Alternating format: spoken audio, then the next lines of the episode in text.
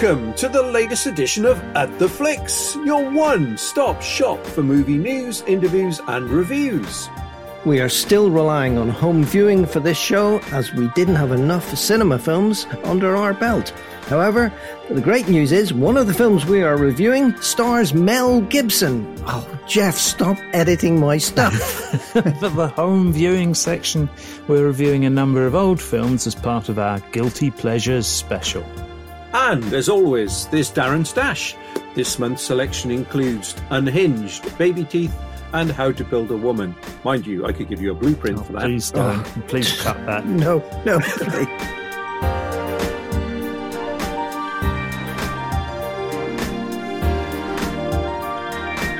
Greetings and salutations. My name is Jeff, and my main cinema interests are political and horror movies. While I am pleased that UK cinemas are opening again, I have a question for you all. What does the standard of films currently being shown have in common with the British government? Answer they're all second rate. oh dear. Hi, my name is Graham. My main cinema interests are sci fi and comic book movies. Whilst I agree that the government is second rate, I did manage to catch a couple of first rate movies last week, so things are starting to pick up just in time for the second wave of the pandemic. Hi, my name is Neil, and I'm just here to agree with Jeff. Uh, stop doing that. I wrote disagree. Hi, I'm Phil, and uh, you can find my blog at um, philthebearblog.wordpress.com. Hi, my name's Darren, and I'm loving the fact that I can go to the cinema with hardly anybody else in the theatre. So, my very funny riddle will have more meaning in our next review show when we discuss some pretentious nonsense that is being called the saviour of cinema. I'll leave that to you to decide what it is.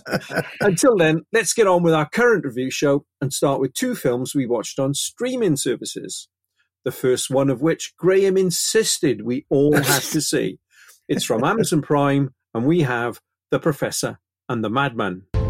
We have been attempting to make this dictionary for the last 20 years, and I submit that the extraordinary, the unconventional, Mr. Murray, is the solution and our salvation. The task is gigantic. And impossible. There is a way. We'll ask them to read in search of the words that we want and get them to write the word on a slip of paper. So this is the good doctor. I'm proud to make your acquaintance, sir. I cannot believe my eyes. Aye. Partners, one for one. My entire life, all that I pursued has been in preparation for this. You think I'm insane? You do experience yourself as being under threat. I only need books. Our gathering so far, we've only just started. William Minor will be struck from all acknowledgements. What are you so afraid of? The bad man can be redeemed. Mr. Murray, we are watching with a concerned eye. Watch then, and be amazed. Yes, Graham's favourite movie star, the Mel, is back. Here he plays real life academic James Murray, the man behind the Oxford English Dictionary, which was started back in the 1870s. Remember that, Neil? While the I was Oxford just about to say yes. while the Oxford establishment would like Professor Murray to fail in his task, the learned man has a cunning plan to succeed. He asks the public for help with the definitions and history of words.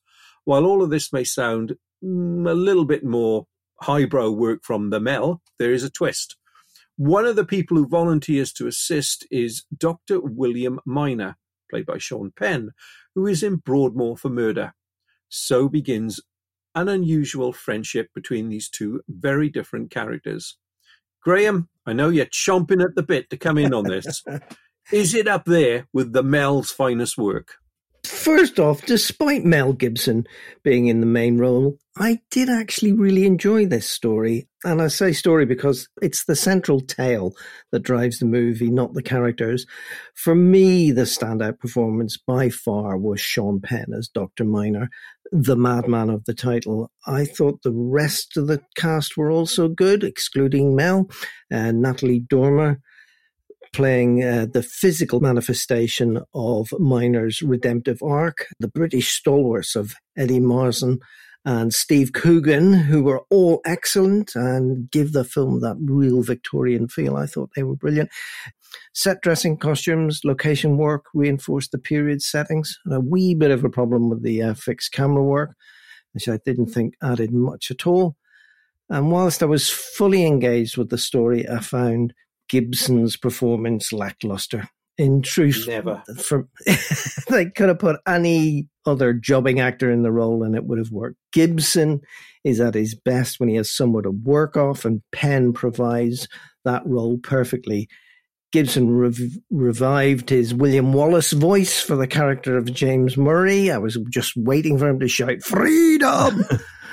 it's a story about words, and dialogue is a glorious trip through the obscure corners of the Oxford English Dictionary. However, Gibson's ability to deliver these lines, I thought, fell short and far below Penn, who just sparkles with intensity. Actually, another thing I noticed in the credits that Gibson had a voice coach for the role and Penn did not. I think that speaks volumes. It was a good evening's entertainment, but Mel's still shite. Before we go, Phil, I just want to pick up a, a question in something you said.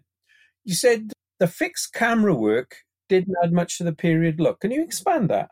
At the start, it was great. They were following down streets. It was really moving along. But then we got into these strange, just slow panning shots in his garden and when they were erecting the, the shed they worked in. And then they'd obviously uh, were trying to avoid modern power outlets and things in most of the rooms. And so we had these strange stilted shots. I just thought it just felt a bit weird. And once you'd noticed it, I couldn't unnotice it really drove me mad. I was going, yeah, but there's a telly in the corner of that room, and that's why they're avoiding that area. or, or alternatively, they might have been acting, you know, like in the period when they made films at that time, the camera would have stood there perfectly still. Uh, okay, okay, but know. I wouldn't wouldn't credit Mel Gibson with that much intelligence. So oh, I think he's got a lot of intelligence. Phil, what do you say? Um, I think we watched a different film to each other. I thought the subject matter was really compelling. Mm. I thought Dr. William Minor was a really interesting character. He's haunted by war. He's losing his mind. He's being tortured essentially by the sort of medical practices of the time. And I thought, you know, James Murray's this underdog. He's not really seen as the right type of person to do the job by the Oxford establishment. He's got to move his entire family. He's like really committed to this. There's an unlikely friendship. I thought it was going to be really interesting. And I just thought it failed at everything, at every turn. It just seemed really unfocused and it kept jumping around in terms of what it wanted to talk about. So initially, we're talking about the difficulty of bringing the dictionary to life. Then it jumps to this weird relationship development between a Minor and the wife of the man he murdered, which is Natalie Dormer's character. That was just bizarre. Then it was seen to be actually about outdated medical practices of how you deal with somebody who's ill. And I was kind of like, well, what happened to the interesting dictionary story? Can we go back to yeah. that? The other bit I didn't like is is you mentioned the cast. I thought the cast was outstanding in terms of the number of people. And if you watch this film, there's like a recognizable person in every kind of part of the film. But I thought the acting was clearly like of the sort of I'm in a worthy period piece. Which scene is going to be my Oscar clip for when I'm, yeah, yeah. And and I thought Sean Penn was awful. He was just really, he was just so histrionic. There were bits where he was just like frothing at the mouth, and I actually like was smirking at bits of it, just thinking like he's just going for it so over the top. And Laurence Fox might as well have just had like a mustache that he could have twirled in the background. I, I just, I really liked the idea of it. I thought it set itself up quite interestingly, and then it just jumped from different idea to different idea, and everyone was kind of over the top, and it just lost me completely. And it's quite long as well. It's it's just over two hours long. You know, like you said, you can unsee the. You know, I, yeah. I didn't notice the fixed camera thing. That that wasn't an issue for me. But every time Sean Penn started doing something bonkers or Natalie Dormer had like came in and I, I, was just cringing at this weird relationship. I was just like, can we please just go back to the dictionary and some words? what on earth is going on? And Steve Coogan was the only person who I thought added a bit of lightness to it. And, and every time he popped up, which was rarely, I thought, you know, actually it had a warm character who, who seemed interesting. It's a mess, I thought. I didn't know if it was because the characters were written oddly or just because there were chunks messed up because Eddie Marsan was the kindly prison guard, but his character didn't really go anywhere.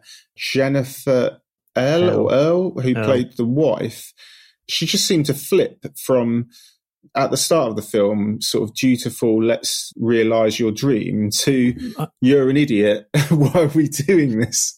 I've just remembered the bit that did jar with me was the doctor starts off being very modern and very civilized, and then suddenly goes completely bonkers and starts trying to poison Sean Penn. And yeah. it's just what happened to the decent guy at the start who was saying that well, all these old systems of treating people with mental illness don't work.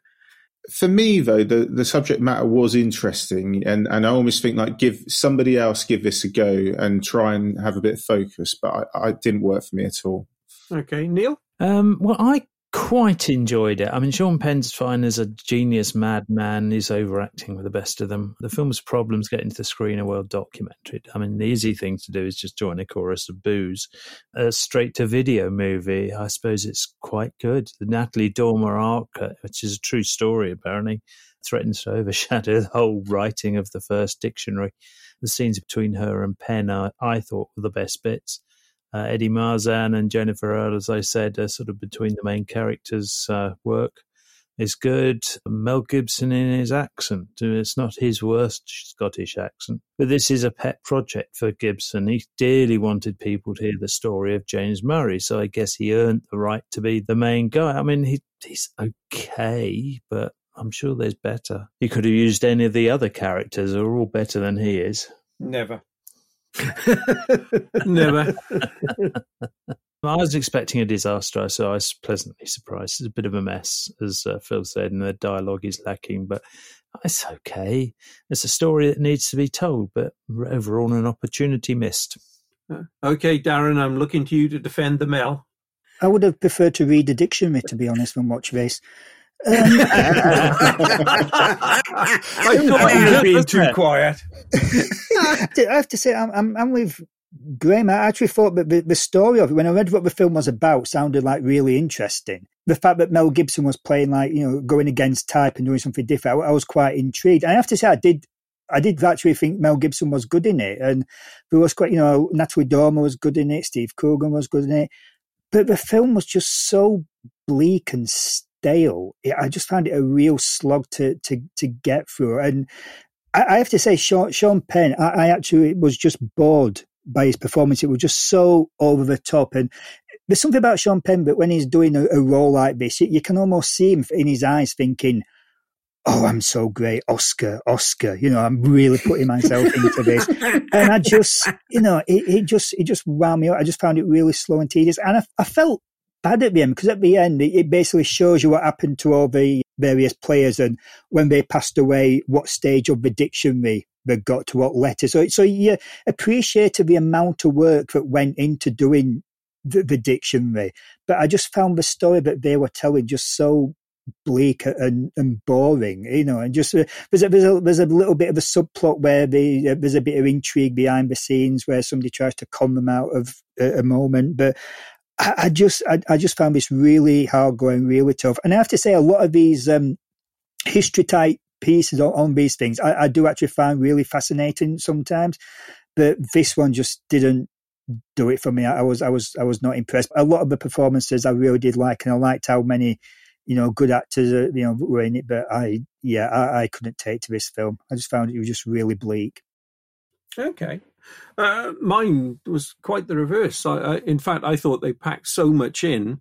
It was almost like, you know, when you're looking down a Chinese menu, there's so much going on that each subplot was fascinating to the extent that the emotional heart of the film, which is the Sean Penn, Natalie Dormer story, ultimately didn't work because it didn't get enough time to breathe. Now, I think part of this problem is This was originally a three hour film that was cut down to two hours.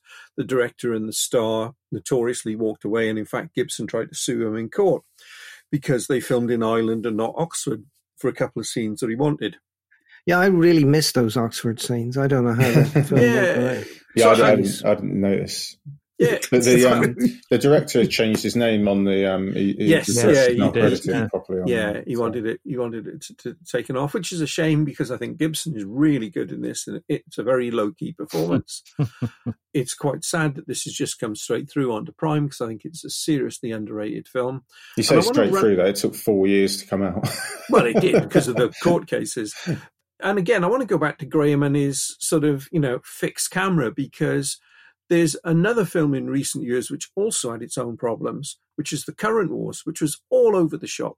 Oh, Whereas God, yeah. I thought this had an interesting story, was focused, and it's not something I say too often. If it fails, it fails because it's putting too much in rather than not enough. Overall, great film for me.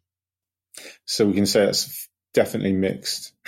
Yes, I think that's mixed. and, and I think we've got a few more mixed. Neil, over to you.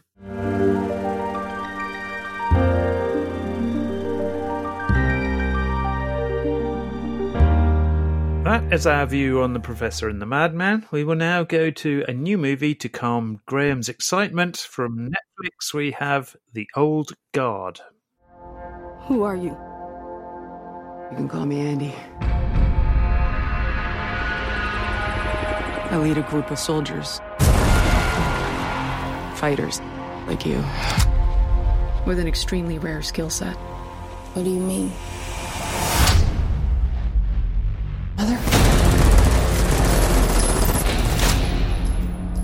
Let's just say we're very hard to kill.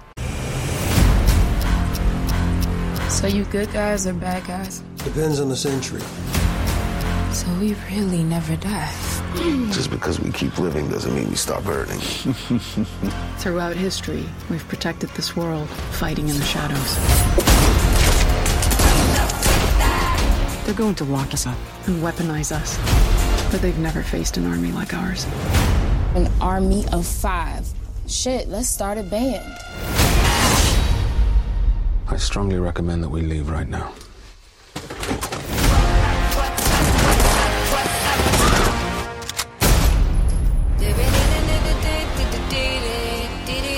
Let's move! Wait for the signal. How the hell can you even tell? Oh. Ah, then now this is more like an, an action film based on Greg Rucka's comic book. A team of mercenaries are hired to rescue children kidnapped in Sudan. However, the mission is a lie. The team end up tricked and murdered, except they're not really dead. These mercenaries are all immortal, and their secret is filmed as they return to life. Suddenly, the hunters become the hunted, as unscrupulous forces are determined to catch and dissect each of them to learn the secrets of their powers. Phil, was this movie as much fun as it sounds? Yes, I think so. I think it does Mhm. exactly what it, it's trying to do. I think it's no surprise to everyone listening that I think myself and Graham are comics nerds and probably will like this more than others. It was interesting because they actually got Greg Rucka to do the screenplay as well, which I'm I'm not sure happens too often with comic book adaptations. And it features some quite interesting world building. They're trying to zip along and, and, and include lots of action sequences as well, but there's there's definitely a good seed sown for you know what they could do with this world. It features a, a pretty solid cast. So Charlize Theron, Matthias Schoenaerts, I, I think we say Chiwetel Ejiofor, you know, do really good job. I thought the action sequences were solid. They weren't outstanding or amazing, Mm. but they they were decent and they did a job. But I think it's one of those films that overall it's a really kind of entertaining diversion. And and being a Netflix film, I'm hoping that it's done well enough that they pick up the second arc of the story and we get to see a bit more and, and hopefully they can expand that sort of world building out, maybe sort of get a better action director. Neil. Action is excellent. I mean, I felt that there was a good story there if they just stopped the endless action. If we get another film, well, hopefully, I mean, you just the, said the, it was excellent, and then now it's endless. The action is excellent, and it is endless. I mean, that's all there is really for me. I, I, if they get another film, I think they were looking at uh, hinting at a sequel. Maybe they can flesh out some of the stories. It hints at interesting and doesn't quite get there. It's a good basic action film with a strong female cast and director. It just, I just think it could have been better. Darren, this reminded me of watching one of those like eighties pilots for a, for a TV show. Where they'd sort of like you know have like a feature length um, episode that would like put loads and loads of effort in, sort of a budget into, mm. and then go off into a TV. And that's that's how it felt to me. It felt like there was a lot of world building you know, setting up. And I, I did like it. It was very ambitious. I, I, I like the character, I like the premise. I think what frustrated me a bit was I was really interested in all the stuff that was going on in their history. So when we were like going back into like sort of like you know the medieval times and stuff, and, and you know got this sense that they'd basically been in all like the major battles throughout history and everything, and that to me sounded really really exciting and intriguing when we had to basically then go back to like the modern day sort of thing, that just kind of like seemed a lot less interesting than, than what their pasts were. I agree with you there on, on the historical stuff. I just think that they didn't have the budget, and and some of those scenes looked a bit ropey from a costume sort of point of view and stuff. I thought bigger budget, they could have really done something with that. But you know, I, I did, and I did actually like the whole the, the, the aspect of them that they they were mortal and they were clearly well, the, the Charlize Theron character at least was basically getting basically sick of being alive. They wanted to come to an ending, you know. So, and I think things like that were interesting. So yeah, it was okay. But the action scenes they were fine. There wasn't anything like really out of the ordinary. They were just, you know, they were just sort of there. They were fine. I was interested enough in the world that they set up and everything that I would like to see a follow up. You know, at least one, maybe another one after that. I think this sort of there was a lot of potential in this. It was fine. It, it felt like a Netflix film to me. It, it didn't feel like something that you know should have mm, been into cinema. Yeah. It felt like you know a, a, decent Netflix film. Graham. Well, yeah, well, Charlize Theron as an ancient warrior. Yeah, of course it worked for me. it, it worked more if it'd been the Mel.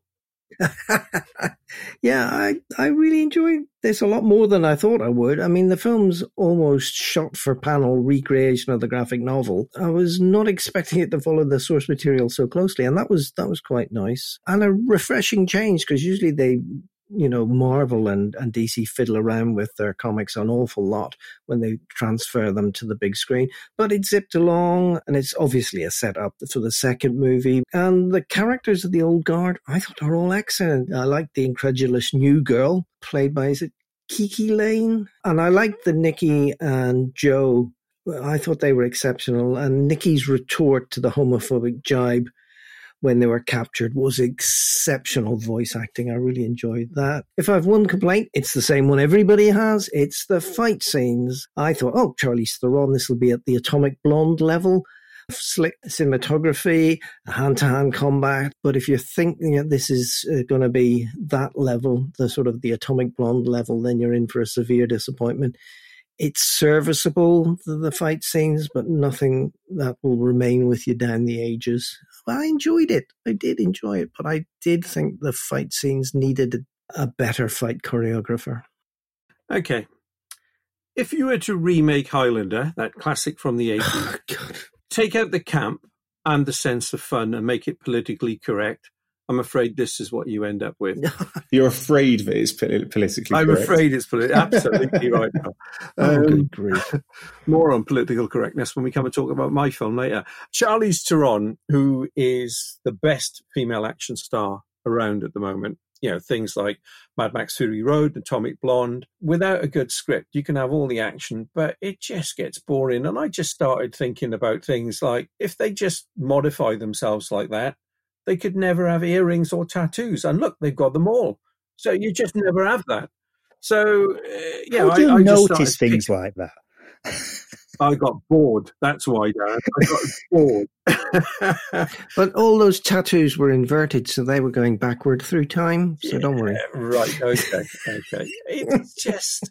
I mean, there are some really good themes that could have been interesting. You know, the whole death thing. Why eventually do they almost sort of like, you know, get past their sell by date? The whole betrayal. Why do you want to betray when you've got this you know gift that many people see it. It just didn't work, and it ends up teasing a sequel, which, like so many films I watch, it should have started at that point. That character should have been the main focus of this plot. In the end, old guard equals old story for me. I'm afraid. So, interesting question I posed to you then. The fact that the screenwriter is the comic creator, and you know they've written a six comic arc, and that's what they've adapted and they've got another six comic arc, which I'm assuming they're going to base a sequel on. Do we think it's a weakness that it was adapted by the guy who, you know, was adapting his own comic? That's a good question. I think yes. I think he's too close to his own source material. Well, I think no. I think it was really refreshing to see somebody completely realize their original idea in film. I think the problem is you've got to get into a series of films and you've got to have some in. And I think they went for a big, bold action film with the next ones to flesh out all the interesting bit. It's a difficult one, isn't it? Because the first film has really got to grab you by the uh, what's its and uh, say, I want to watch all of them. I don't know whether they will do a second. It's a shame, really. No, they will. This oh, they are. Been a, yeah, this has been a huge hit for Netflix. Oh, I'll, I'll they, definitely they look forward to that one. I think I'm up there with putting pins in my eyes for that.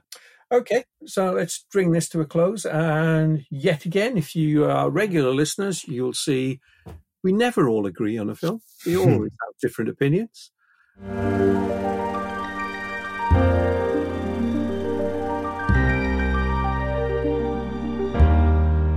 So let's see as we move into guilty pleasures. So the challenge was for each of us to name a guilty pleasure which we wanted everybody to watch. This resulted in some interesting choices. So let's start with Darren, who went for a sequel, and that sequel is Jaws 2.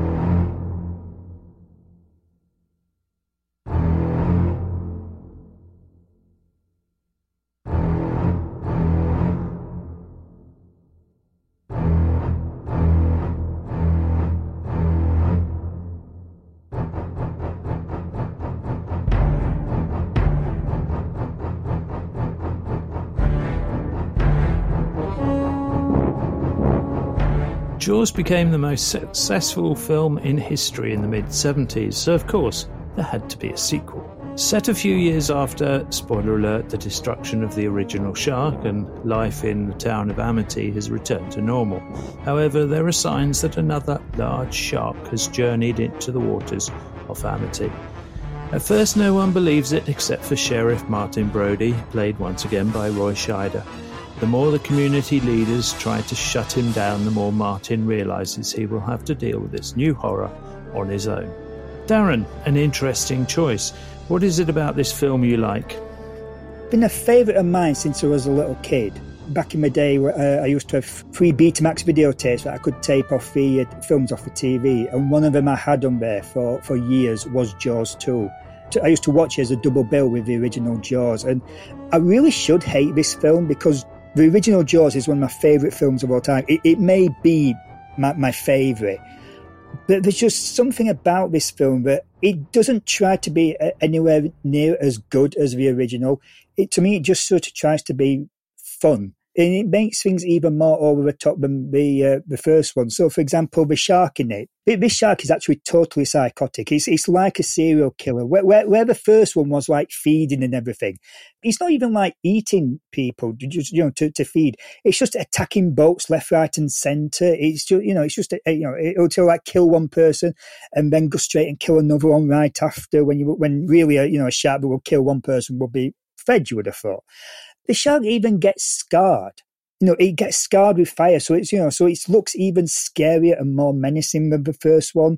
It's great to be able to sort of spend a bit more time with the some of the characters from the first film people sort of criticize it for, for being like a like a slasher movie. The fact that it goes down like the Friday the Thirteenth path by centering the film on like a bunch of um, horny uh, annoying teenagers. All the boats are destroyed, so we have to like hook them all together. And it's almost like the sort of stranded, like it's, it's like Friday the Thirteenth, but on water. I really got into all but, different. But made characters. two years before Friday the Thirteenth. So Friday the Thirteenth yeah. Then. Yeah, it was made before. Yeah. yes, you're, you're quite right. All, all, these characters, you've got like the, the nerds, you've got like the horny teens, uh, you know, you, all of them are sort of, you know, like it's you know it's a, the the fun crowd be around. It's a fun movie, and it's also got one of the great screamers in a film any, anywhere because there's one of the girls who goes absolutely insane at the end and she's screaming nonstop.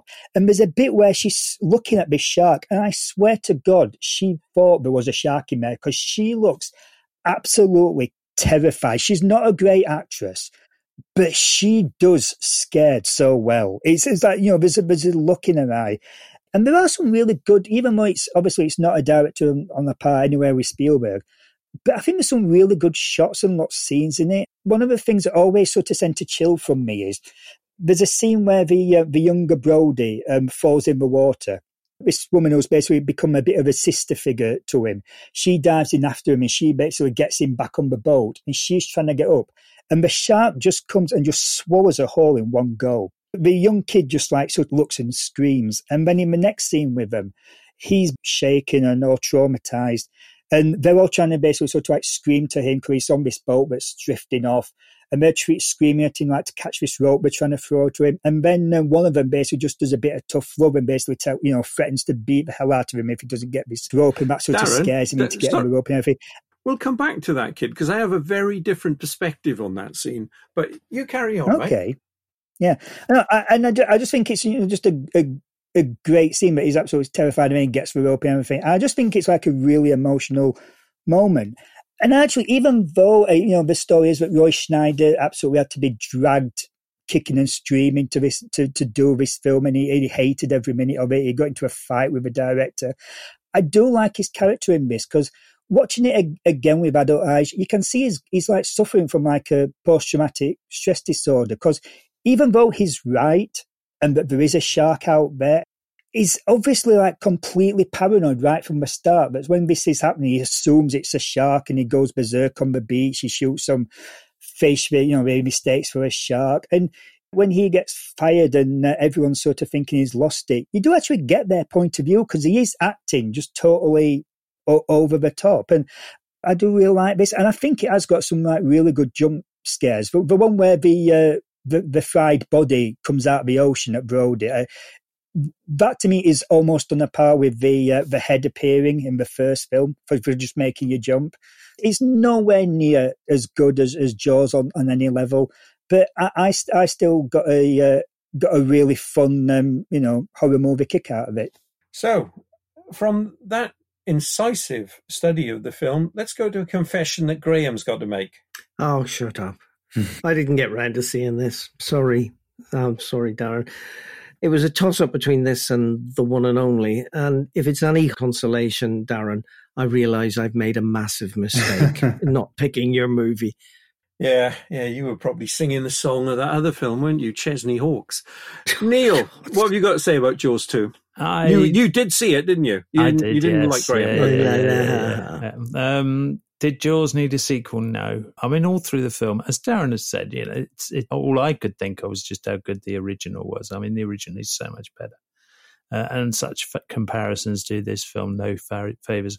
Uh, sadly, I'm sorry, really sorry, Darren. I was bored. I mean, it's better than Jaws three and four. This is all I can say positively. And in fact, that's one of the few times I will ever agree with Neil. This is much better than Jaws 3 and 4.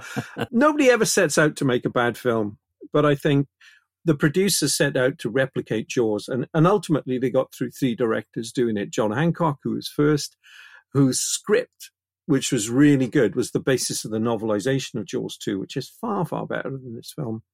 Uh, then Spielberg showed an interest in coming back, but he wanted to tell the story of the Indianapolis. Uh, and then we ended up with this uh, poor TV director. And as you say, um, him and Scheider clashed all the way through. For me, it was all over the shop. I didn't like it when I first saw it. I haven't changed my view.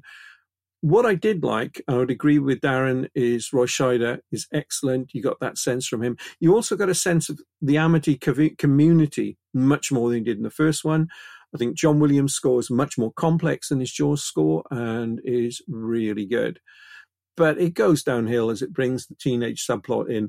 And I just want to pick up this whole basis of the young kid. Now, Darren there said this heroic thing, you know, this kid is, is stuck on the boat. Now, I think that kid is a serial killer waiting to happen. Not the shark, it's the kid. He's there on the beach with his dad. He's the only one that's trying to comfort him when everybody knows his dad's a nutter when he's shooting fish. And he's like edging him on. And then he gets his brother to take him out in the water. And he's like, he has this little smile as the woman's taken off by the shark and he's there, sort of the center of attention. What? I reckon that kid, Sean, he is a serial killer of the future. And I wouldn't be surprised if he was real. He's banged up somewhere now. As I say, I would agree with Neil. it is better than Jaws 3 and 4. Phil, follow that. Um, it was fine. I mean, I don't really have much to say about it. I, I I'd never seen it before, and I watched it, and I thought it was okay, and it just it kind of follows the same plot, but it doesn't have the chemistry of the three sort of main characters because obviously they've only got Roy Scheider. It was okay. I'm not going to watch it again. It's one of those films that probably, if it wasn't a sequel, would be kind of you know, like one of those sort of slasher films that goes straight to DVD or what have you, kind of get a sequel out quickly to follow up that the, the success of the first one. It's better than um, some of the other films we're going to talk about. oh, I don't know. I don't know. So, um, Darren, I'll end with you then. What I mean, my my view on Sean, you, you bought in now. You're seeing this film in a different light. No, absolutely not. I, I don't know where you're, you're getting that from. He's just, he's, he's just, you know, he's loyal to his dad, like any, any son would be. He's sort of, you know, he's. Yeah, I, I, I, I don't know where, where you're getting where you're getting that from at all. Well, one thing I do like as as well is um, that you can sense a bit of rivalry between Brody's kid and Mayor Vaughan's kid. So, so I, I, which I never really picked up on before. I don't think they actually did try to make it like the first one, aside from the fact that there's a shark in it. They, they sort of, you know, they did it more as sort of like a teen survival type movie, as you know. And was, to me, though, one of the things I will say, I, I think Jaws two is kind of like what Jaws would have been if it weren't for the fact that it had like a, a really, really passionate, great unknown director at the helm. Do I do think it shows you how much Spielberg did with the source material and sort of you know made it into a made what is a a B movie premise and made it into one of like you know the most classic Hollywood films of all time.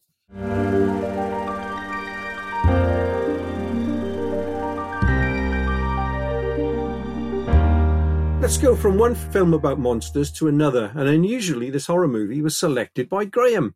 It's Underworld the war itself had become more perilous. The weapons had evolved. But our orders remained the same hunt them down and kill them off, one by one. They are the immortal damned. One family lusting for power and wealth. The chain has never been broken not in 14 centuries. Another driven by revenge. Soon we'll defeat the vampires on their own ground. Blood! Underworld. This is the first in a series of films about a war between vampires and werewolves. Initially, Graham wanted us to include the whole series as his guilty pleasure, and the second word to him for that idea was off.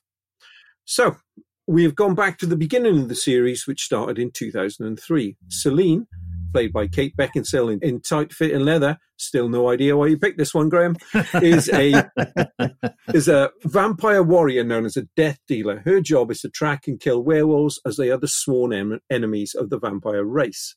However, as Selene joins the hunt for a human the werewolves are desperately seeking, she starts to realize that the truth of the centuries old war may not be as her leaders told her it was. Well, Graham, Why pick this spooky movie? Is it training for Halloween, perhaps? uh, yeah, well, most people know that outside of sci fi horror, I'm not a big fan of the genre. However, there's a little corner of the horror universe point to note there, putting the word universe, universe next to yeah, horror thanks. really annoys Jeff. Absolutely. Great. There's one part of this particular universe I really like, and that's vampire stories. Uh, I think vampires are the most believable and scary of the uh, sort of horror genre.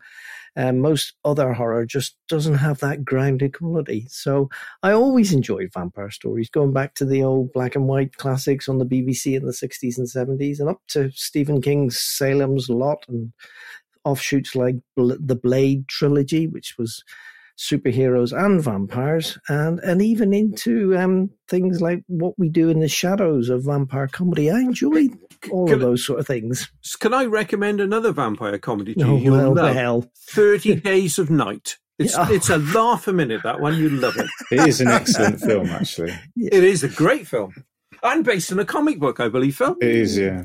Yeah, so he gets yeah. double pleasure. Yeah. Vampires and a comic book. oh yeah, I'm sure that's probably. Uh, not going to be going on my list if you recommend it. You know, I like Dracula. I think he's great. The fact that they've always, with the Dracula stories, there's always like hundreds of years of backstory. And so for me, Underworld was just another vampire series.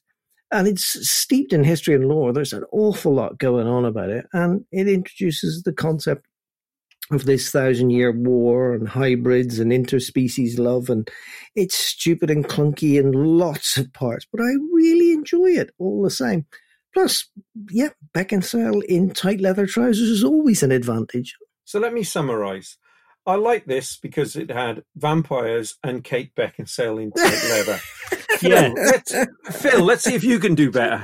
Um, do you know what? So, so I, I quite like this film as well, and I think it's interesting that we're reviewing it at the same time as the Old Guard because mm. I kind of find them they're kind of interchangeable, really, in terms of you've got a strong female lead who happens to be not that um, terrible on your eyes, and and action sequences that are serviceably decent. Do you know what I was surprised by though? There's five of these films now. I've only yeah. seen the first two, I think, and I don't even remember the second one. It's unabashedly a B movie. It's got a decent budget. Um, vampires versus werewolves. As Graham said, it's clearly got enough world building because there's five of them. The action is a bit sort of repetitive. It mostly consists of people firing lots and lots of bullets occasionally doing a super punch that knocks somebody halfway across the room. It's a little bit long. There's even a, a, an extended version, which um, I was tempted Christ. to watch. It's an extra 10 minutes, but I decided to go for the normal This is version. over two hours. Yeah, yeah, this is yeah. over two hours, and you can get a, an extended version that's got another 10, 10 minutes in it.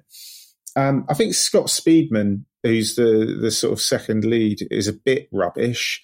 His career mm. didn't really take off, but it's got Bill Nighy and Michael Sheen, and and yeah. they're, they're, both great. They know they're in a B movie, and they're like chewing her through their dialogue. I think it's really really good fun. And Kate Beckinsale probably could have had a, a really good action career out of this, and obviously she did quite a few more of them. But yeah, no, it's fine. it's I thought it's it's a good laugh. I think if you said, you know, the old guard or or this, or even maybe like extraction, you know, there are all those kind of um, action flicks that you'd you know you'd happily just sort of pass the time watching them. They're not the greatest films ever, but they're certainly enough fun to watch and you know every now and then. Yeah, popcorn movies. Mm, pulp. Yeah.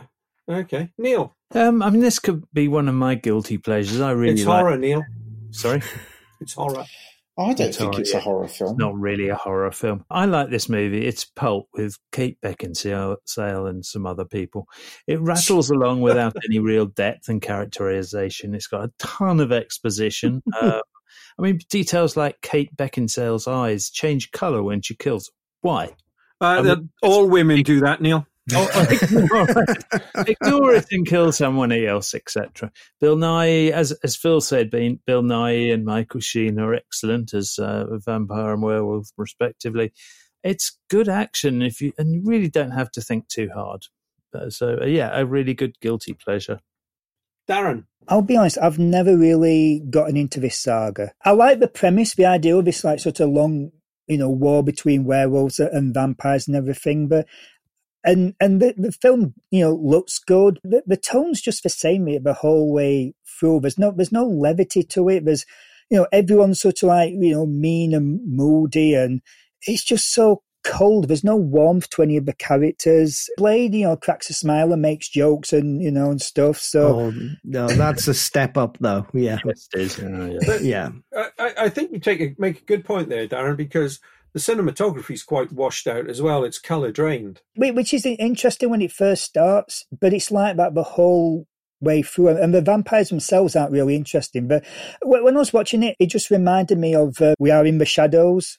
That that, that what we do in you know, the what shadows. I mean, made into a BBC. That's the one, yeah. But they just felt like a you know a bunch of hipsters. They, they were just sort of you know they were quite sort of you know bland. But the, the, the, whole vampire culture is that the sort of you know, locked in this sort of 18th century uh, way of life. At least in the Blade movies, they've sort of, you've got the old age vampires, but they've sort of become like, you know, they, they do like rock and roll raves and stuff, and they're into rock music and a bit more style to them. And this this one, I, I just found it sort of, you know, really cool. Some, some of the action scenes scenes were good, but there, were nothing, things started. I did like the, the, you know, the, the opening um, gunfight on the tube train you know, but generally speaking, uh, this was a saga that I, you know, I, I, I never was uh, able to get into it. And How many of them have you seen, Darren? I think I watched one of the uh, later ones. By uh, I was at a friend's house and they, they were watching it, and I felt the same with that. I, will be honest, I've, I've, sort of I've not watched the whole lot, but I watched the first one. I watched one of the others, and it just sort of, well, like I say, it just felt really humorless, just sort of really cold. I do find it interesting that these vampires against werewolves, so they shoot at each other. I find that concept rather strange. But but ultimately, its length, as was mentioned uh, by Phil, is is a problem at over two hours. This is just ridiculous for for for what it is. But you know, it's Romeo and Juliet in the horror genre. So I find that interesting. It also has an interesting comment on society where you've got, you know, an upper and lower classes battle where the vampires clearly read the Daily Mail and all they want to do is put the werewolves down. On performances, Beckinsale is okay. I don't think it's one of her greatest roles. Sheen is very good. Nighy, there, there, are times where he portrays this evil and said, "No, no, come on, Bill, just do the comedy stuff, mate. Don't, don't, don't keep doing this, and don't do that vampire sneer because that ain't working. All right." For the rest of the cast, they were totally forgettable, and um, Scott Speedman was just bland to the point of just didn't even know why he was there. Can I just ask, because you brought up the Romeo and Juliet aspect, did you buy into the, the relationship at all? Because I didn't think they had any chemistry at all. But, you know, you, you have this sort of, this cold-blooded um, vampire killer, and she, he was the one that she was basically going to fall for. I, I just couldn't buy into that at all. That's a really good point. Uh, no, I did struggle with that. But the point that worked on the Romeo and Juliet for me was the flashback with Michael Sheen and the vampire girl, the daughter of the Bill Nighy character. Right. That five minute sequence really did work.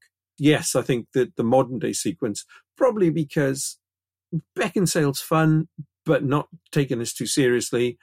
And Speedman, to be honest, even this was beyond his range, I think. So uh, oh, that's harsh.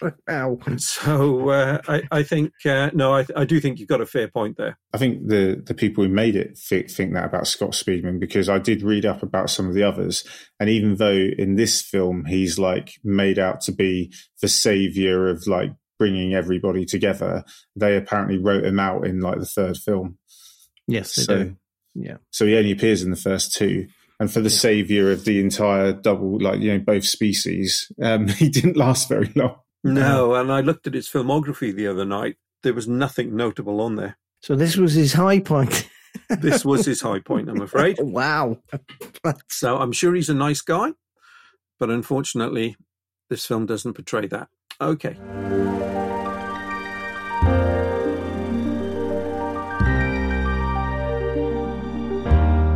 Time to move on, and let's go to the start of another series of films Transformers. But not as you know it, this is the 80s animated feature, not that anybody told me. uh, they did, because everybody else knew. But we'll come to the- I the didn't even that- know the film existed. All right, we'll we'll talk a bit about Neil and the film he watched very shortly. oh God, I'm going to get this every flipping time, aren't I? yeah, like director Doyle over there, who's going to Oh, start. shush. Hold on tight. The most incredible rock and roll adventure ever is here. Feed him to the Sharkticons. Starring Judd Nelson as Hot Rod, Leonard Nimoy as Galvatron. and Orson Welles.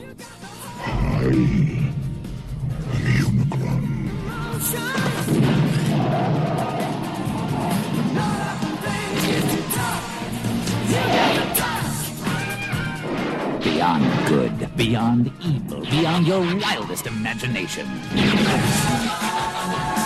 Transformers, the movie. Who'd have thought that the spin off movie from the hugely popular TV series would be the last acting role for Orson Welles?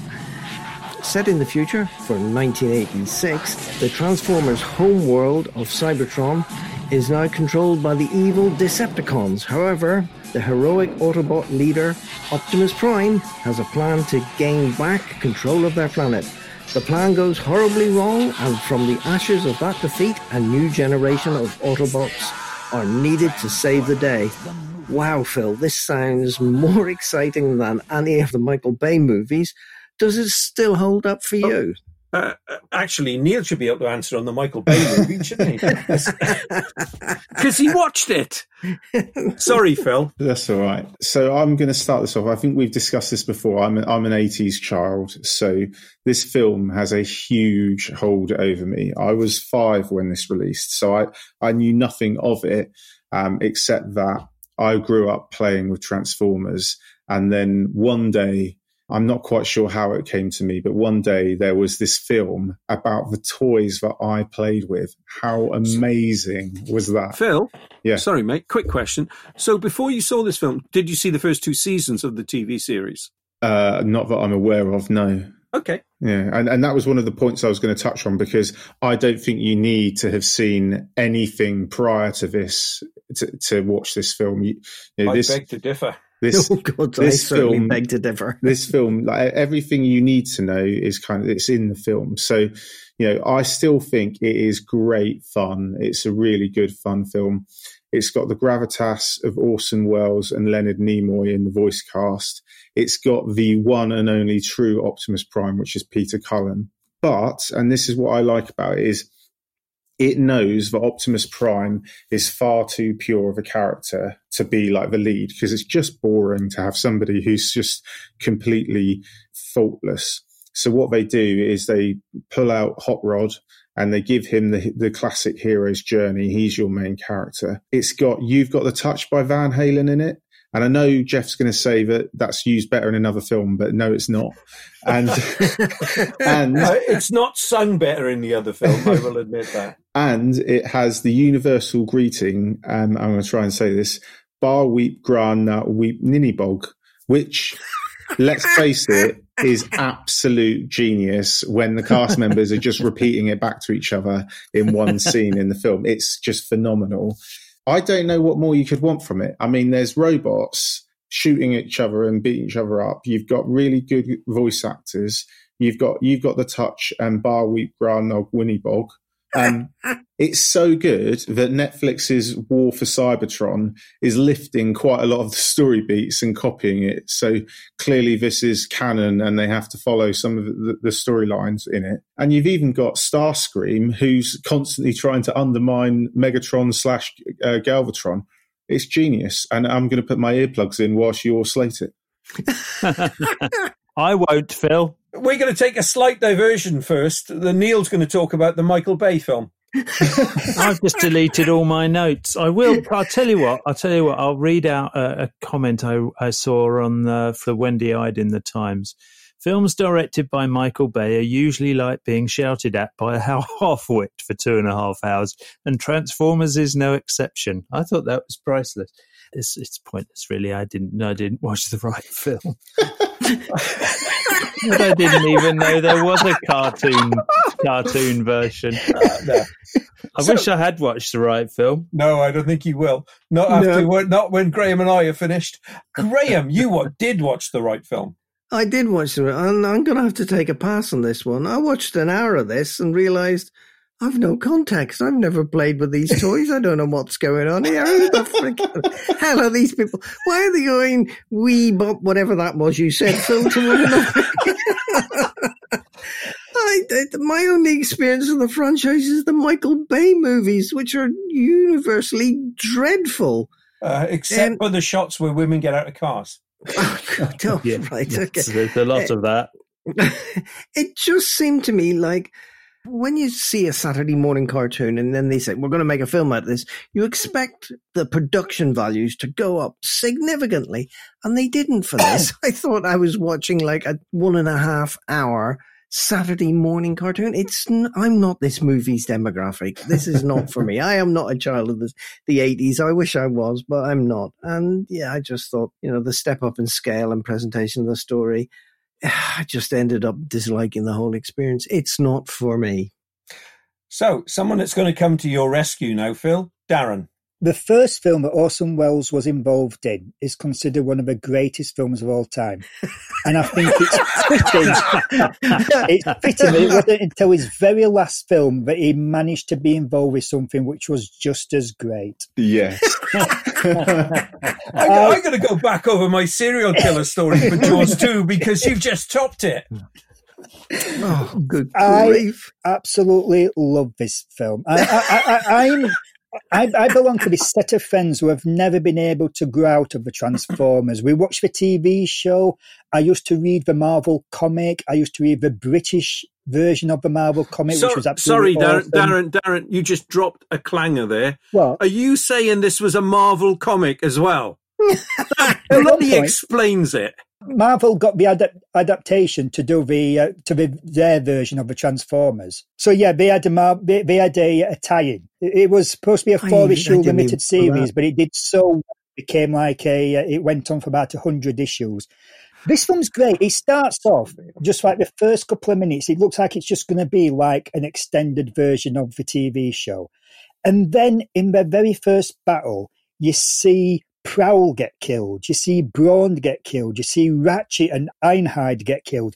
And they get, because the robots, we get killed in this like really brutal way with sort of sparks flying out of their mouths and, you know, getting shot through the chest and like the heads blown off and everything. You get this fight to the death with Optimus Prime and Megatron. It's absolutely awesome. And Starscream was like everyone's favorite villain gets disintegrated. It's as a kid, as a fan of the Transformers, you're in shock at this. It's killing off all your old favourites. It's great, and the soundtrack to this, the soundtrack to this film is awesome. It's just, it's just, you know, if you're into your hair rock like I am, it's just one sort of. I've actually got this in my car, and I listen to. If I've had a bad day at work, I, I listen to this on my way home. It's awesome. It's fantastic. And, you know, and yeah, the, the animation's not like what it is today, but you know, it's just a fun movie.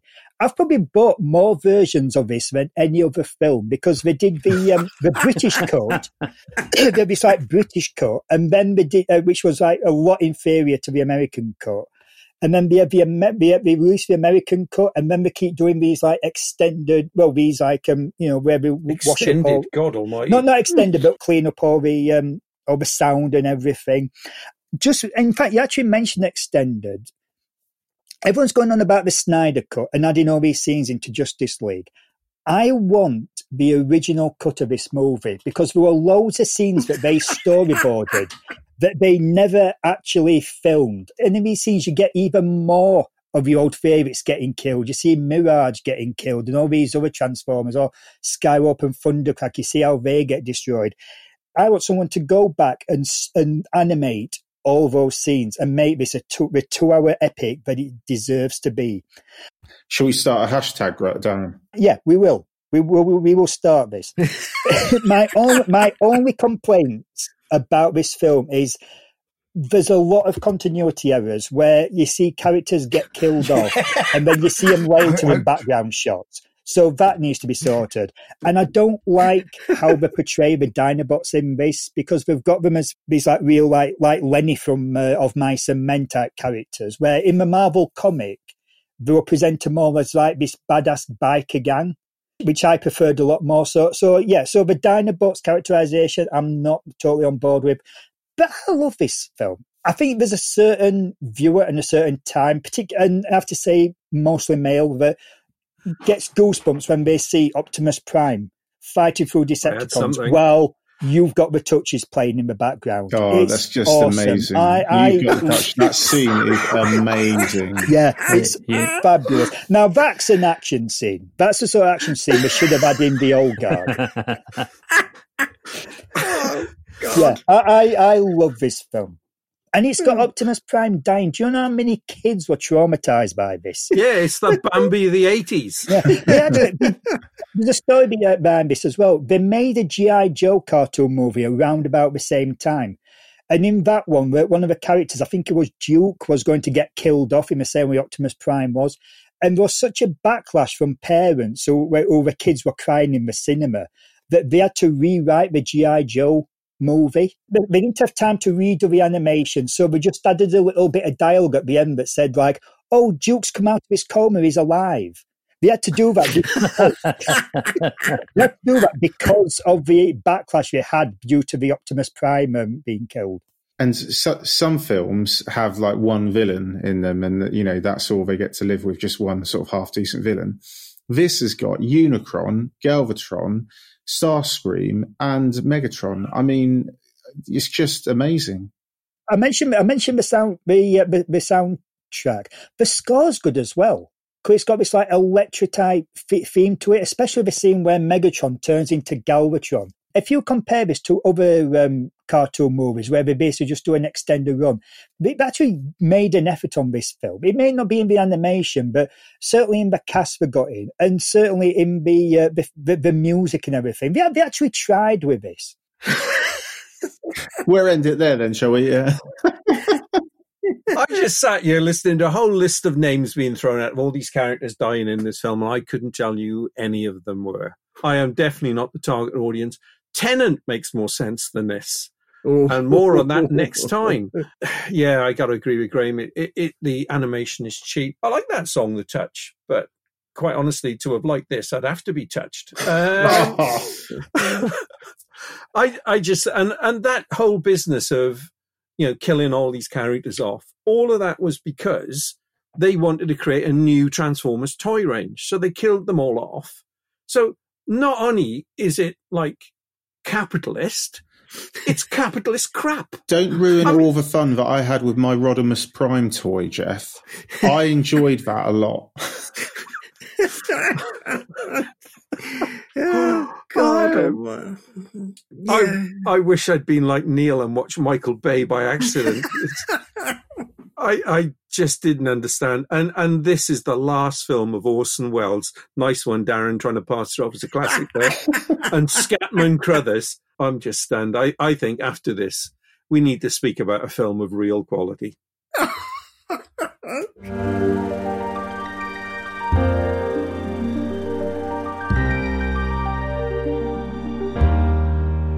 From one movie very much of its period Jeff Choice, the one and only.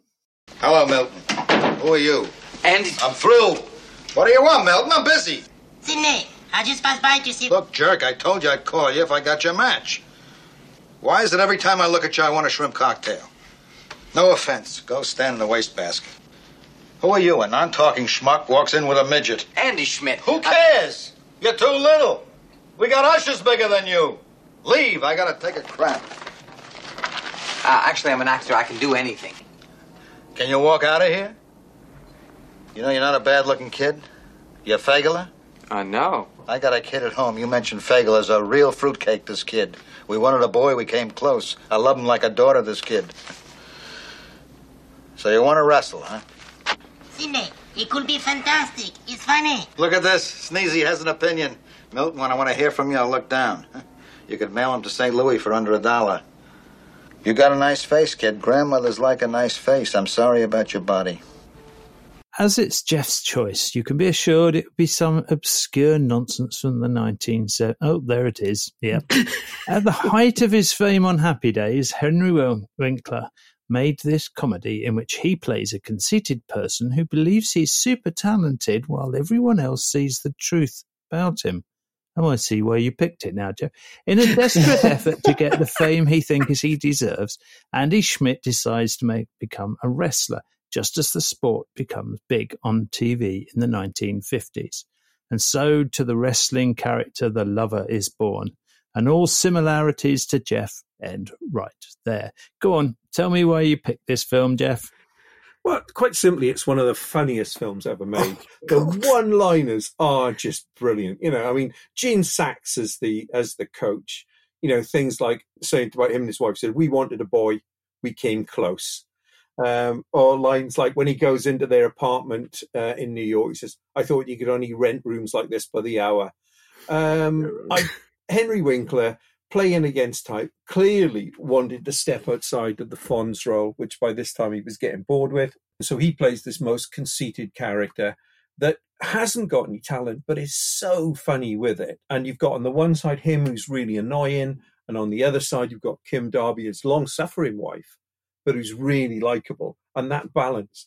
But then when you've got a great supporting cast around it, Hervé Villechaize, William Daniels, and uh, Gene Saks, it's just superlative entertainment. And I think, you know, clearly this was a role model for Tim Burton for when he made Ed Wood, because you've got seven, many of the similarities of Ed Wood is in this character of Andy Smith. This is a guy with no talent, but he just believes in himself to the nth degree. It's no wonder that Sarah Silverman calls this the funniest comedy ever made. It has a very strong moral center. Where? What? yeah. 1950s moral center. No, no, yeah. no. It, it, it is. And also, it's so funny. It should be anybody phones the Samaritans, they should say to them, go watch the one and only. it will save your life. It will cheer you up. So, and the icing on the cake, apart from the funniest one liners, the late Carl Reiner, who unfortunately passed away earlier this year, but just what a comic talent he had, and Patrick Williams, the best music score of his career. There is nothing you cannot love about this film. It is fantastic. Is that a Darren, challenge? Darren, over to you. Yeah, I mean, I remember seeing this as when I was a kid one, one Sunday afternoon, and I, I liked it then. I've got to say, what rewatching it, I really thought Henry Winkler's character was really annoying and, and really cringe. I mean, the, the things where he like takes over the play and everything, I, I just thought Oh, it that's really brilliant. cringy. Oh, Um, did he? Uh, when- when, when he has the spear and he almost castrates that guy, I was in tears rolling down my face. Yeah, for, for me, where, where I got enjoyment out being, being a, a wrestling fan, is when it got to the wrestling thing and where he, f- where he basically found his calling, where he sort of, you know, he found his sort of extravagance personality out, where he had something to basically focus on. And for for me, that the, what made this film really worth watching was his performance as the lover. When he's walking down to the ring and he's interacting with the crowd, I just thought Henry Winkler was absolutely hilarious. You know, Yes. it, it was just, it was just absolutely, you know, you know, a, a, amazing. It was just so sort of camp and everything. I mean, I'm, and just you know, where he sits on the guy's knee and everything, and, and you you could just see on his face, he just seemed to be absolutely having the time of his life. I, I think that scene was just was just incredible, and, and the whole sort of performance. So, so for me, you know, the, the wrestling thing really saved it for me, and you know, the the, the lover was amazing. So, but the um, you know, it. And he's based on a real person, isn't he? It's influenced a lot by the gorgeous uh, George character that was one of the first TV celebrities.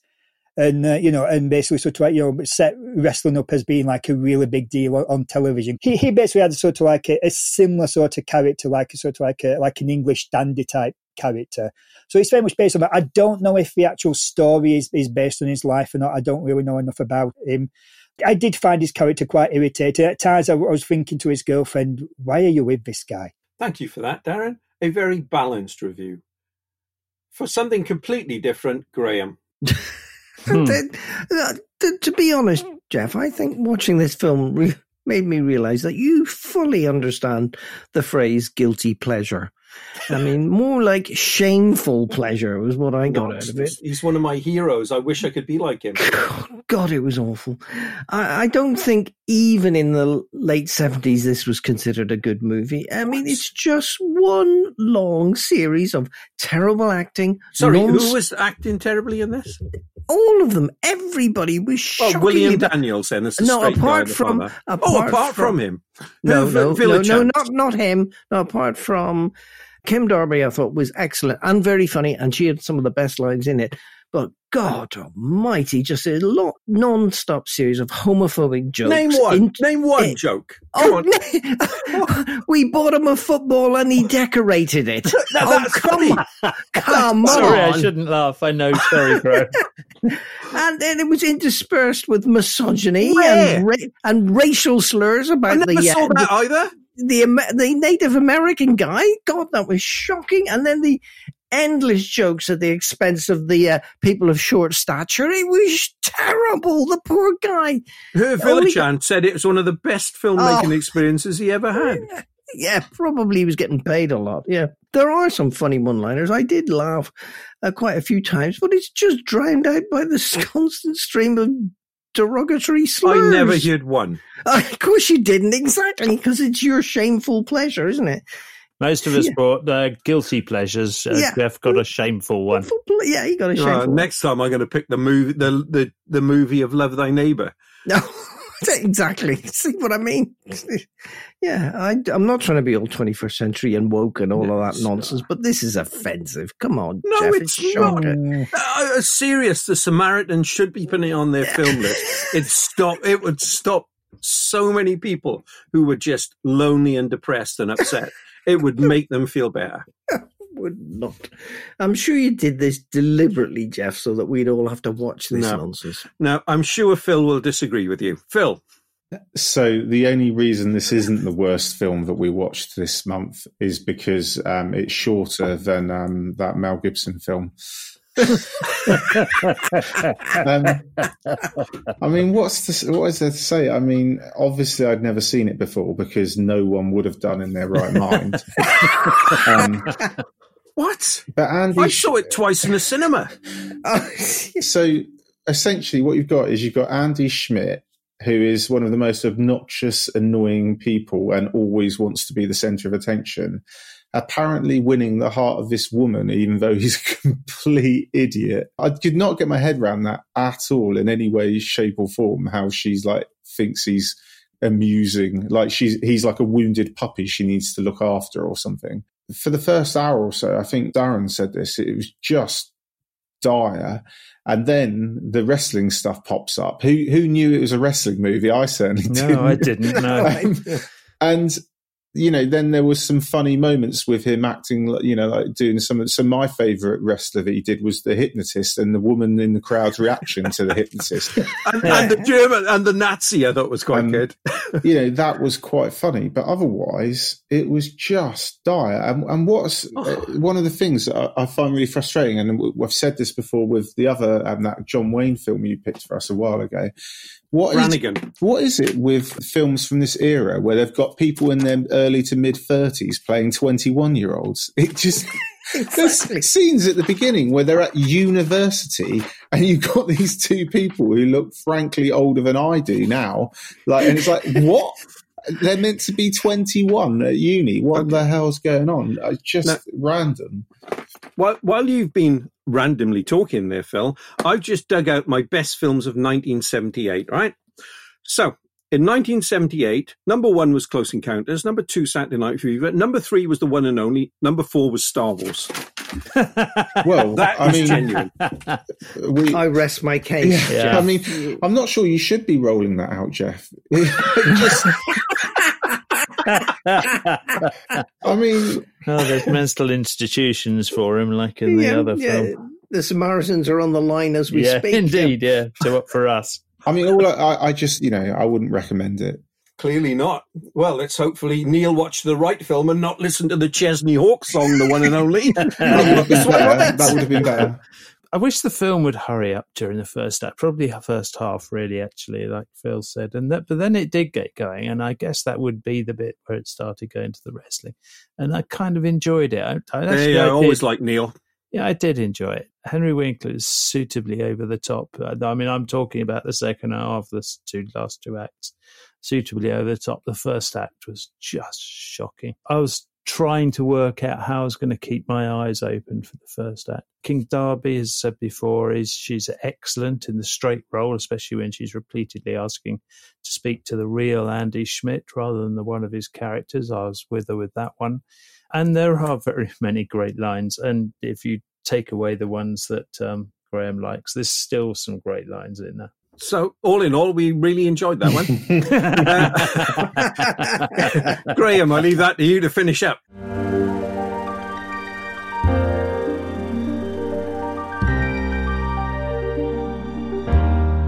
Thanks for that discussion on a very funny comedy, says Jeff. Lastly, we go to Neil's choice. Rather strangely, Man on Fire. There were 24 kidnappings in Mexico City in the last six days.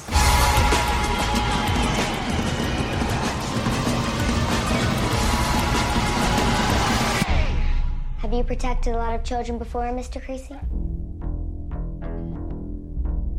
I don't know. Bodyguards gotta be close to people. You know, I'm no good at that. You're the silent type. People are gonna appreciate that. 16 years of military experience, extensive counterterrorism work. What happened to your hand? It's birth defect. No, it's not.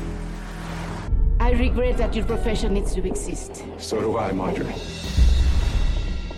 He's like a bear. Yeah? Big, sad bear. Good things happen too, Creasy. Yeah? Like what? Like meeting me. Creasy, you're smiling.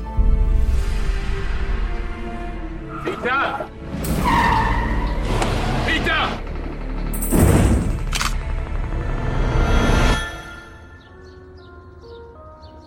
Run!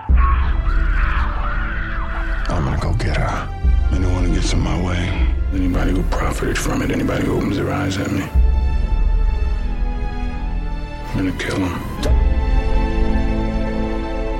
until now, all of the guilty pleasures have been fun movies, although listening to some of those reviews, you wouldn't think so. Only Neil could pick something angst filled and call it a guilty pleasure. John Creasy, played by the great Denzel Washington, is a man with a violent past, one that now haunts him. A friend recognizes all the signs of burnout and self destruction within Creasy and persuades him to become a bodyguard for someone he knows in Mexico City. This job, guarding a child, will change John's life forever. So, fun loving Neil, why did you pick this movie? Um, I will a backstory. I did get the DVD from you, Jeff. I think it was you. I gave you a lift somewhere, and uh, I, I, immediately loved it. I can remember your comment on the film. This is highly underrated, but it's really good. I mean, the critics destroyed it. Some of the comments are terrible. I mean, yeah, a, they they also destroyed the one and only Neil. It's a, really, really. God, I wonder why. yeah, it's cracking good yarn with a brilliant Denzel Washington, Christopher Walken, and then then ten year old Dakota Fanning, all on excellent form.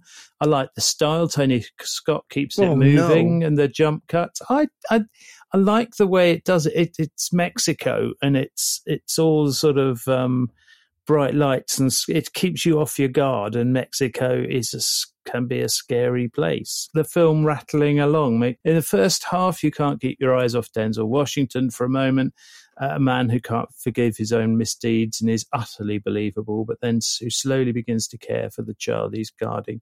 Kind of sort of religious moment in there, um, where the sort of um, where he asks for some sort of sign where he can uh, uh, redeem himself when he tries to fire the gun with a perfectly good bullet and it doesn't fire second half is electric, a revenge on deep personal terms set out by the first half. The plot, I guess, it is a touch weak. Denzel Washington fills the gaps for me, and then some. It's an excellent film, savaged by the critics, and I have a question: Did they have an agenda against Tony Scott? Possibly for that directorial style. I would have said. Mm, Darren, yeah, I mean, it doesn't work all the time, does it? I mean, it's it's a you know once in a, a, a occasionally, and it will probably irritate everybody. But yeah, it's that's I kind of like the whole style in this film. Okay, so did Tony Scott's um, camera work annoy you, Darren? yeah, it did. Uh, yeah, I it mean, would the- do, I suppose. Yeah, The thing about this film, it was really frustrating because I, I, I like the story. Denzel Washington going on a rampage and like beating the hell out of people is always fun.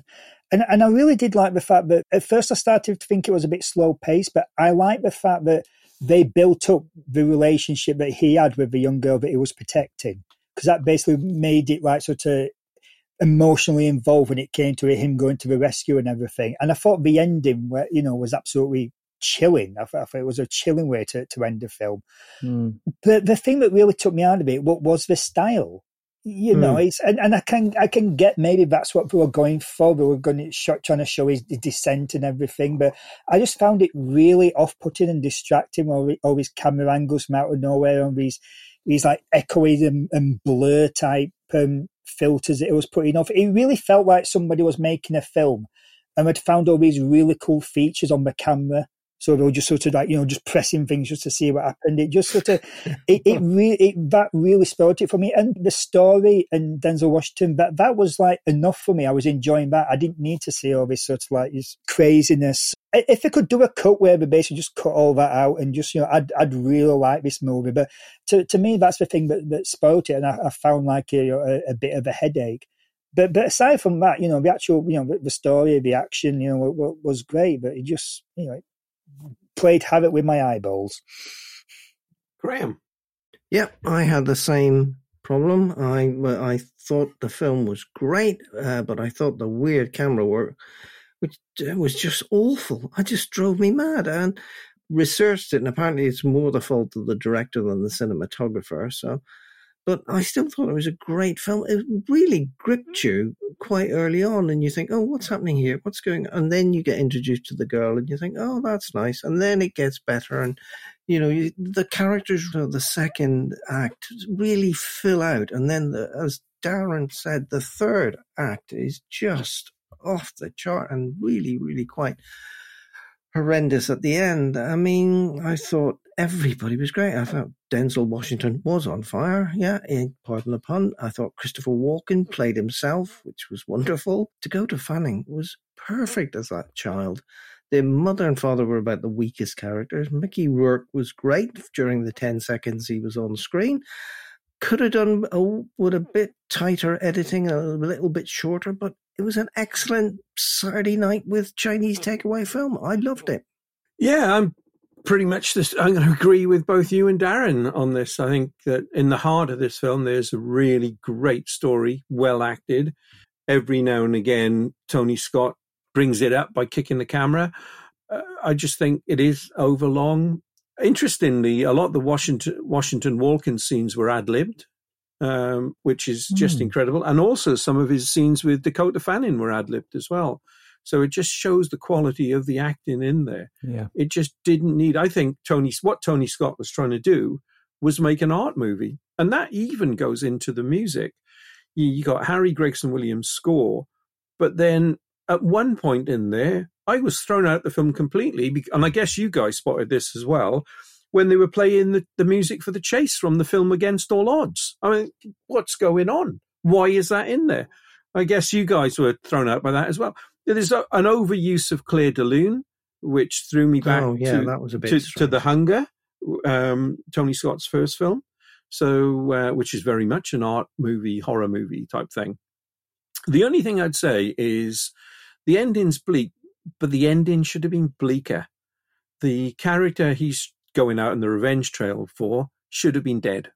I think by bringing that character back at the end, weakened it a little bit for me. You needed to go all out black, kill that character off. But other than Hmm. that, I'm yeah, I, um, I'm pretty much in agreement with everybody else. What about you, Phil?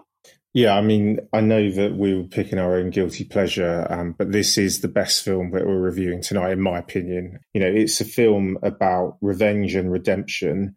It's about an alcoholic, suicidal man who goes and tortures and murders people. but it's really enjoyable. And I don't think that's a, a mean feat. You know, it's, it is a really sort of dark and brooding action movie, and it's the best thing we've watched this month. I was going to talk a bit about the music actually, and, and a bit about the style because you know, Tony Scott made seven action films between Enemy of the State and his death. Um, his final film was Unstoppable, and Enemy of the State is kind of where he started to do this thing the fast paced editing, color saturating, zooms, etc., etc. All of those action movies after that film. So I think there was like Domino, um, Deja Vu, um, this Unstoppable, and a couple of others. They all, to some extent, you know, did that weird visual aesthetic, and I think this one is possibly the most that he he does it. When this came out, I thought it looked amazing. I thought it was really original and exciting and interesting in the way that the subtitles appear at different positions on the screen and kind of come up word by word um, as people say them. Watching it again now, the fact that he does you know color saturation, zoom, blurry images, obscuring images, slow motion, freeze frames, sometimes doing it all at once. It's it makes it immediate and frenetic, and sometimes it makes you feel a bit sick as well but I, I like it. I think it's interesting and unique. The music, which you mentioned, Jeff, is really schizophrenic as well. It kind of yes. matches it matches this freneticness and you know, so you've got you mentioned Clair de Lune, which is obviously nice classical piece. It's got Linda Ronstadt sort of country rock in there. It's got Lisa Gerrard, who provided the main theme for Gladiator. And obviously, you know, the Scott brothers produced and, and made this. So they could probably like, you know, share ideas and stuff. And then the the best music in there, of course, is Nine Inch Nails, which kicks in when um, Denzel Washington's character is about to destroy somebody, and it kind of like throws you out. You've got like this beautiful choral music, industrial rock, classical piano, and a bit of country in there for different points in the film. You know, I really enjoyed it. I think that the editing and the music is as frenetic and as downbeat to sort of represent the lead character's mindset. And I loved the performances. I think everyone I loved in it has been mentioned already. I really liked Mickey Rourke and Christopher Walken in their very small roles. And I think yeah. Denzel Washington and Dakota Fanning were great. But yeah, I love this film. I think it's really good. It's certainly, I think, Tony Scott's best of that sort of action era of, you know, just before he died. The one line that stood out for me, and I, I, loved it when Walken delivered it, was when he said that people can be artists with food or with color mm. and light. Denzel Washington's character is an artist with death, and he's about to create his masterpiece. Yeah, thought, oh, that's a fantastic that's line, isn't it? Great line, and he delivers it so coldly, and you think, mm. "Oh, right, some shit's about to go down." Then, yeah. right. Some of the critics said that they didn't like it because it was basically two films. I, I, thought that was kind of the point, wasn't it? Yes. But yeah, yeah I thought it was unfairly done, done for, done to. So uh, yeah. Okay. I picked that one. Fair enough. Well, that wraps up our reviews, Graham.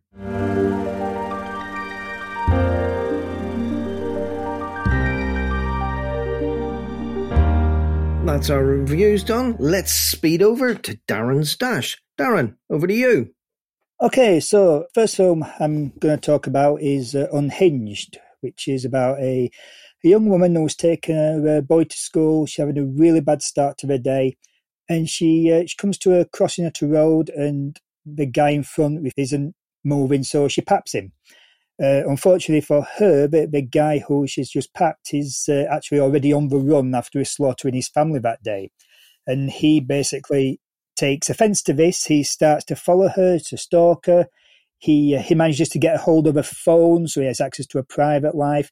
And he basically decides to basically give her the worst day of her life. He starts to take down her entire family and friends, and he's basically slowly working his way to her. She was, was rude, though. You've got to accept that.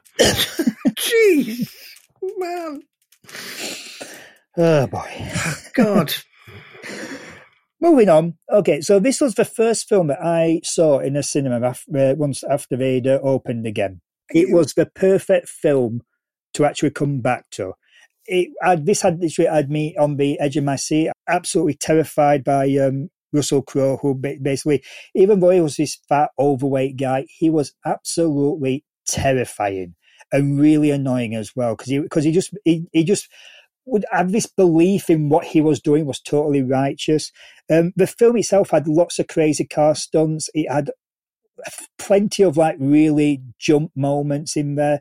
It was a perfect film to just lose yourself in and remind you why you actually go to the cinema because it was just sort of so effective on the, on the big screen. I absolutely loved it. I really got in, into the chase. People have been comparing this to Falling Down. I, I, get that, but I also felt it was a bit of um, Duel, which was the Steven Spielberg oh, yeah. film where yeah. the guy basically starts getting uh, stalked by a mysterious guy in a truck. It was bonkers. It was over the top. But, you know, for, for me, this, this was like a really good first film back. It was really exciting. It was very gory in places. It, it, you can you can say it, it basically stretched credibility, but you know, if I'm going to a cinema, I, I, I, don't want credibility. I want lots of jump scares. I want lots of action, and I want a really, really vicious bad guy. And this is what this had.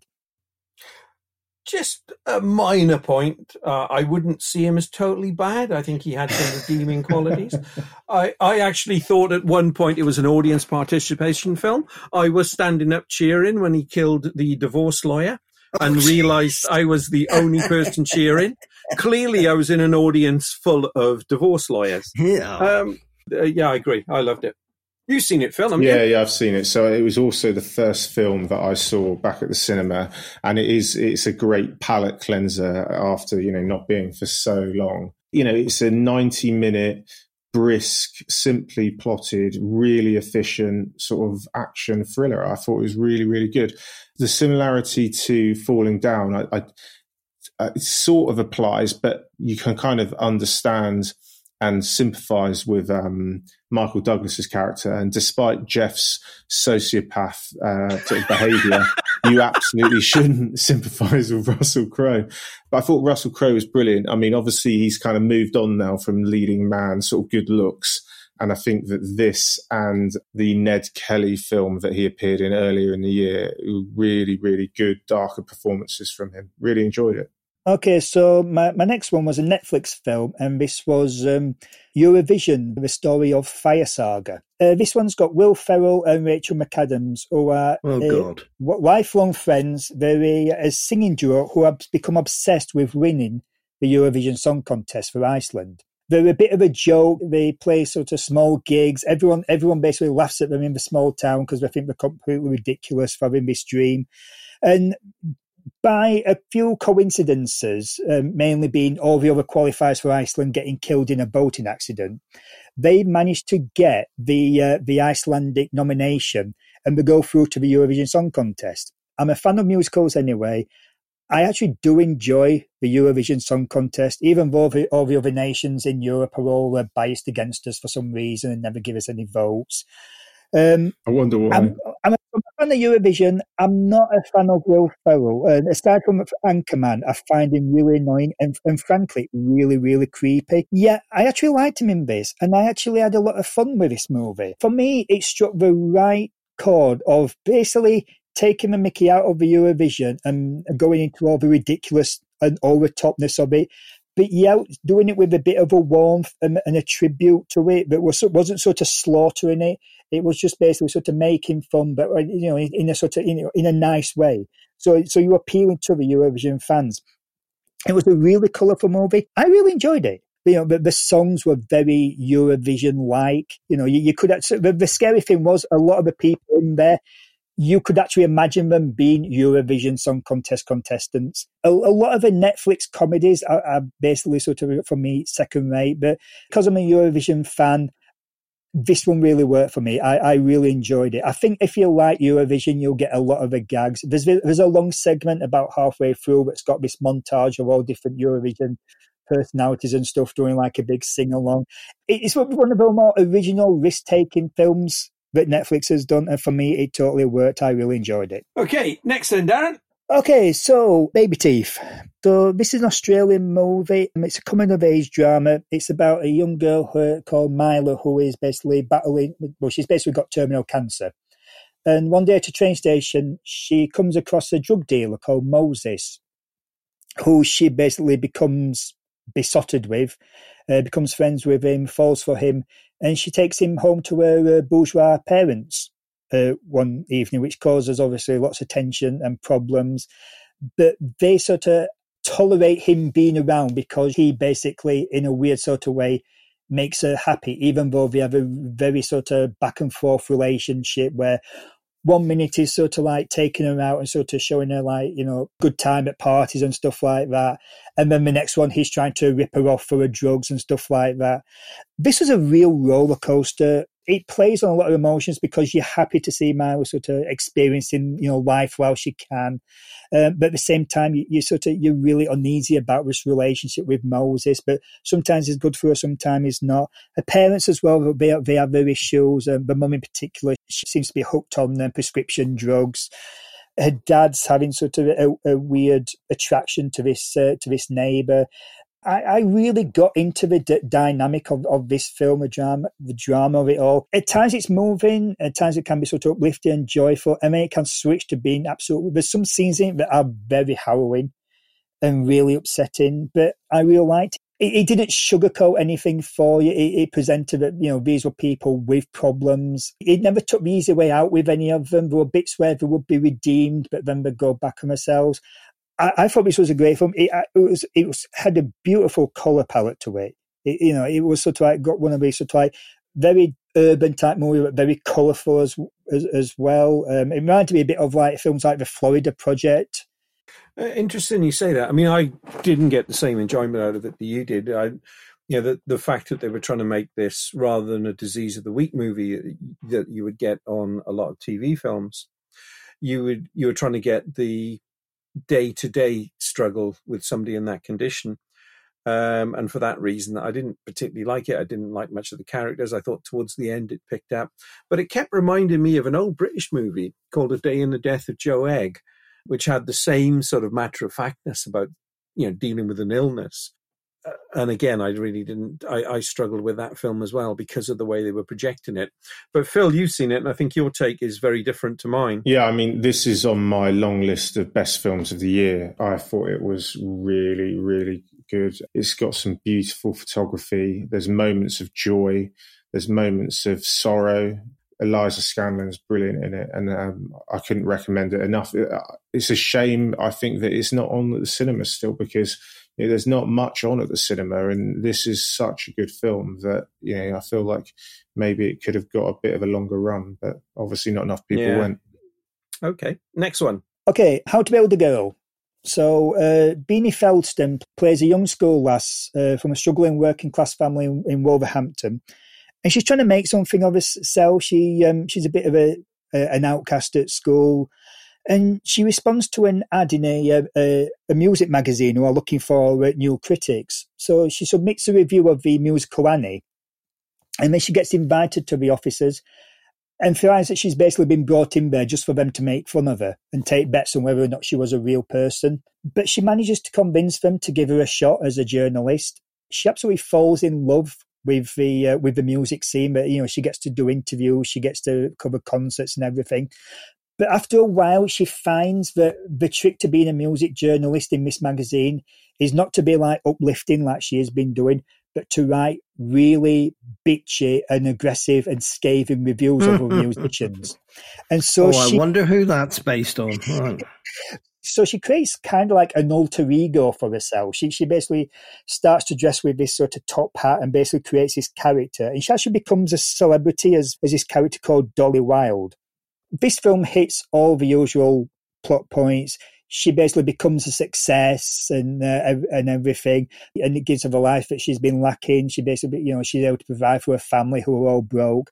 But then it starts to all go to her head. She starts to basically cast off her friends and her family. She sort of, you know, be- betrays them. Her dad's trying to be a, uh, a musician himself, and she basically does something really horrible with him. Pretty much about her selling her soul to being with these cynical music journalists. I did really like this film. Uh, it said a lot about the, you know the uh, the shallowness of the the, the music journalist um, industry. My problem with it is Beanie Feldstein, uh, and and she was good in it and funny, but her performance seemed to be all over the place. Her accent seemed to change from time to time, and there were times when she she was adopting this like almost like Dickensian type personality, which I don't know if it was because she was an example of her trying to create this personality, this false personality for herself, but it just seemed a little weird at times and, and all over the place.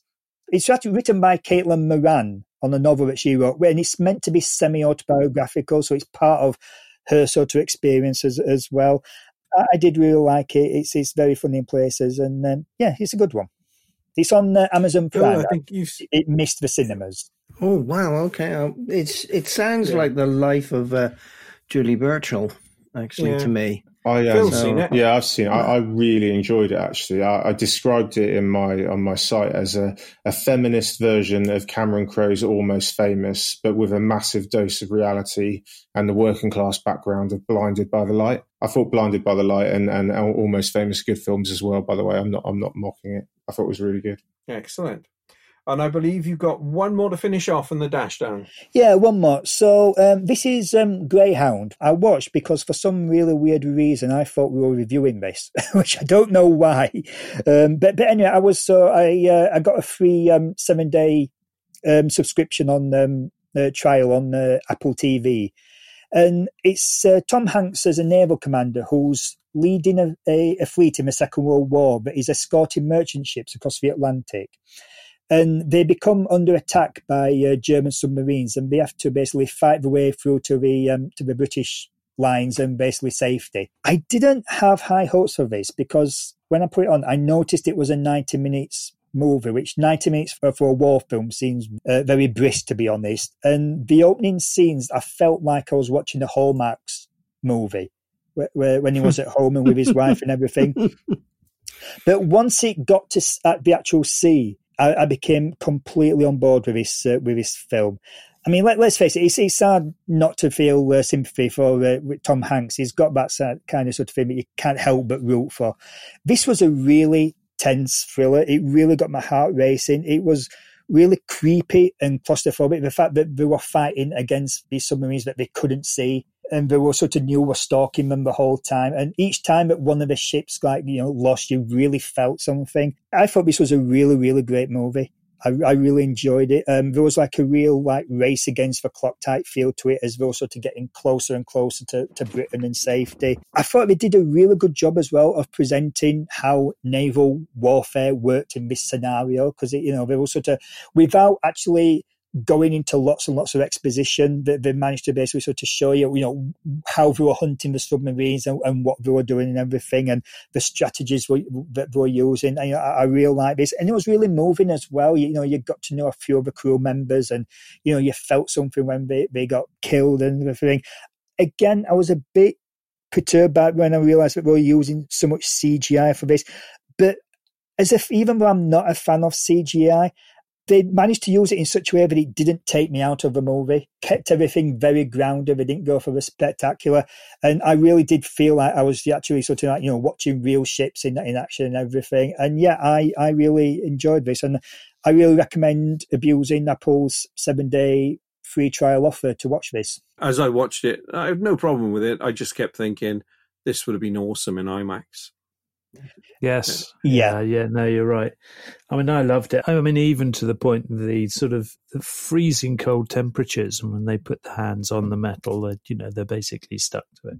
He ramps up the terror about it as well, doesn't he? This uh, under the water terror that's moving around, trying to kill them. Brilliant Yeah. film. Well, that's a good selection this month. Thank you, Darren.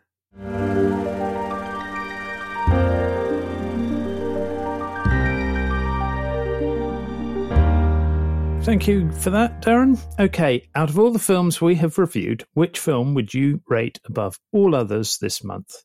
To make it more interesting, you can't pick your own film. For me, Underworld. For me, Man on Fire. Well, for me, The Professor and the Madman. Good grief. Darren. Transformers. More than meets the eye. Whilst, whilst I agree with Darren, I'm not allowed to pick mine, so I, it's Man on Fire for me. So easy. So, Man on Fire wins this month. Yay. All right. Amongst our shows for next month, we'll be putting out a review show of films seen in the cinema. Who would have thought we'd be doing this again? Oh, it's brilliant to go back. Okay. So, gentlemen, I can safely announce that's a wrap, and another At the Flicks is in the can. So where are you off to now then, Neil? To watch another fun guilty pleasure? Sophie's Choice, perhaps? Oh, maybe Valerian in a City of Thousand Planets. I could have picked that one, couldn't I? Yeah, Sophie's Choice is much better. and for me, I'll be watching Van Helsing, starring Hugh Jackman and oh, the lovely Kate Beckinsale. Is she wearing tight leather trousers again? My goodness, she is. and to everyone else, thank you for listening, and goodbye.